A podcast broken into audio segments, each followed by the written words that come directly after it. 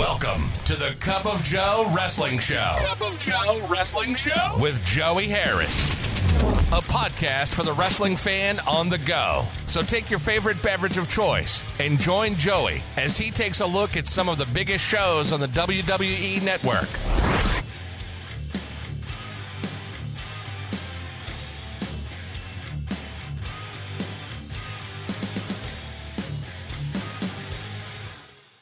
From makeshift studios deep in the heart of Stately, Maine Manor, this is the Cup of Joe Wrestling Show. I am your host, Joey Harris. Folks, this past week, it was just insane. My wife called me. She's been working hard at school. She's a teacher. And the past two weeks have just been crazy. And so she's been working late every night. And so she called me Friday night she was leaving at a halfway decent time. And just as we start talking her tire she gets flat tire. Her passenger side rear tire. She turns around and goes back to school calls aaa and they put the spare on. And that just set the mood for the entire weekend. She still needed gas in her car so she comes and picks me up. We're on the spare, get gas, and there's a Denny's across the street from the gas station. I said, let's just eat there. They've got the spaced apart seating there at Denny's. But as a result of that, you can't seat as many people.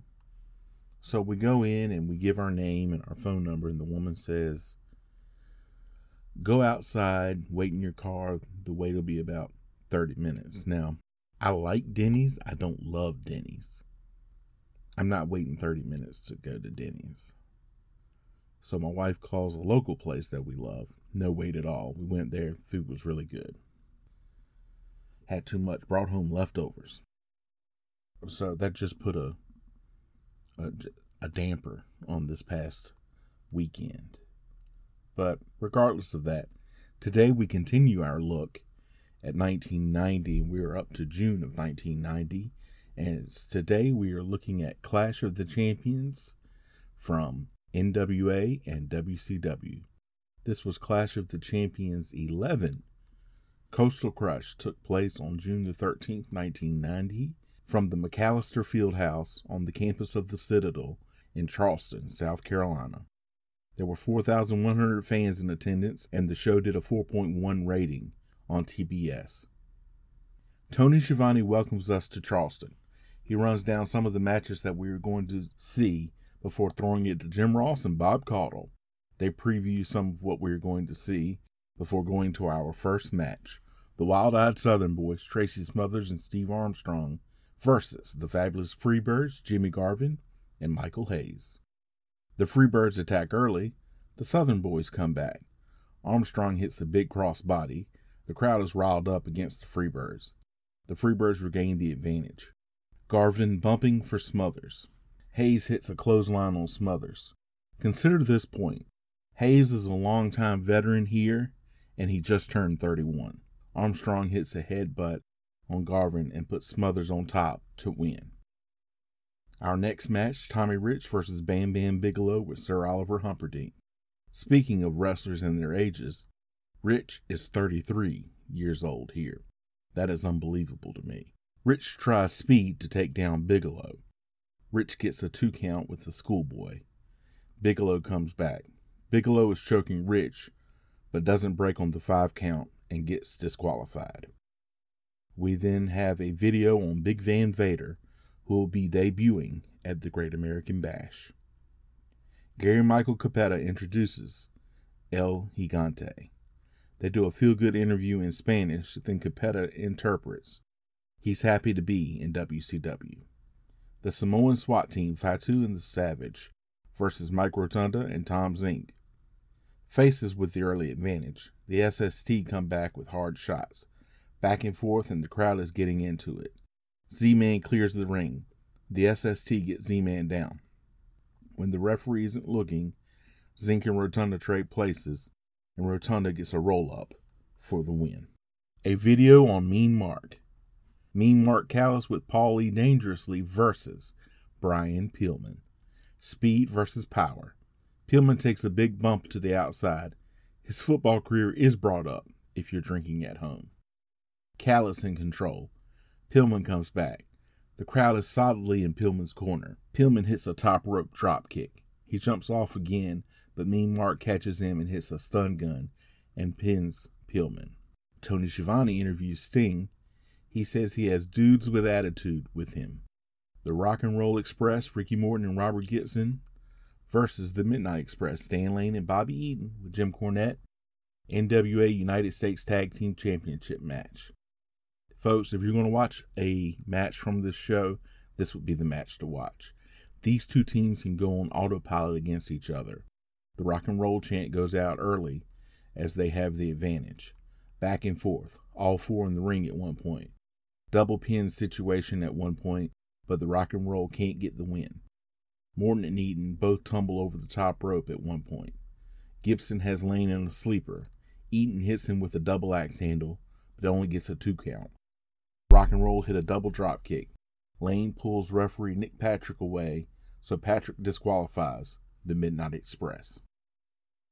Doug Furnas versus Barry Windham. Furnas is very tan here. JR, of course, talks about Furnas and his athletic career, so take a shot. Windham with the early advantage. Then he plays to Furnas's strength, which is power. Crowd is behind Furnas. Windham comes back. Furnas gets several two counts.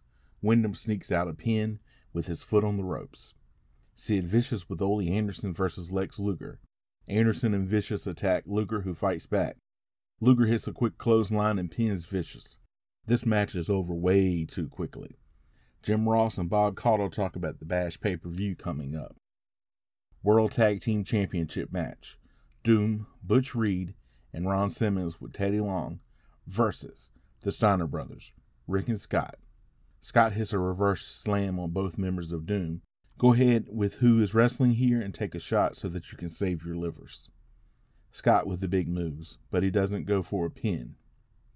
Rick tagged in to a big ovation. Reed rolls out to slow the momentum. Rick follows and gets nailed by Simmons. A peanut head chant goes out towards Long. Back and forth match. Simmons lands an axe handle, then collapses. Scott tagged in. All four then in the ring. Reed hits Scott with an object. Then there's a double pin. Doom are the winners since Scott and Simmons are the legal men. Tony Schiavone interviews JYD. He says tonight is his night. Paul Orndorff versus Arn Anderson.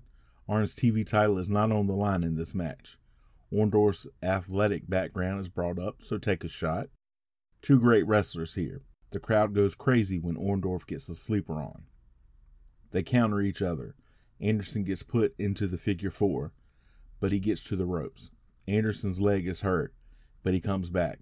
Orndorff pulls the back of Anderson's tights down, and the crowd loves it. Anderson then puts Orndorff in a sleeper. Orndorff comes back. They knock into each other, but both get up at eight. Anderson catches Orndorff coming off and puts an inside cradle on him, but Orndorff reverses it to win. Tony Schiavone talks to the Horseman. Ole Anderson says the Horseman will not let anyone take Flair's belt. Flair says victory is guaranteed. NWA World Heavyweight Championship match. Ric Flair versus the Junkyard Dog. Flair is accompanied by Ole Anderson. Flair making JYD look good. JYD's best days might be behind him, but he's working hard too. JYD no selling all of Flair's offense, and the crowd loves it. A big JYD chant goes out. Flair begging off. He goes out and grabs Bob Caudle's chair and hits JYD with it, who no sells it. Let me get my chair back, says Bob. That is the line of the night. Ric Flair trying to get Bob Bob. He's got Bob He just jerked, chair. he jerked it right out from under me, Jim. Ole Anderson's got the referee distracted. He just nailed a dog with that chair, and it didn't even faze him. Let me get my chair back. Flair gets caught going off the top rope, so take a shot. Anderson climbs up on the apron and JYD pops him. Flair gets slammed off the top rope. JYD goes after Flair, but Anderson comes in for the DQ, followed by the rest of the Horsemen. They beat down JYD, but Sting, Lex Luger, and Paul Orndorff make the save. Jim Ross interviews Rocky King, who's tired of the Horsemen, but says the boys with attitude are here. Sting says he's got the game plan down and wants his title shot. He's begging Flair. The Horsemen then come back. Flair and Sting going at it as the credits roll, and they sign off from Charleston. Our drinking tally is five shots, and Bob Caudle has the memorable line of the night. Let me get my chair back. If you like the show, please leave a review on iTunes, Apple Podcasts, or your podcast platform of choice. There are a number of ways you can contact me. You can follow the show's Twitter at Cup of Joe Pod. You can email the show at Cup of Joe Wrestling Show at gmail.com. You can follow me on Facebook, Twitter, and Instagram at The Joey Harris. Thank you for joining me this week. This is Joey saying so long from Stately Maine Manor. The Cup of Joe Wrestling Show is a production of Baby Kangaroo Media.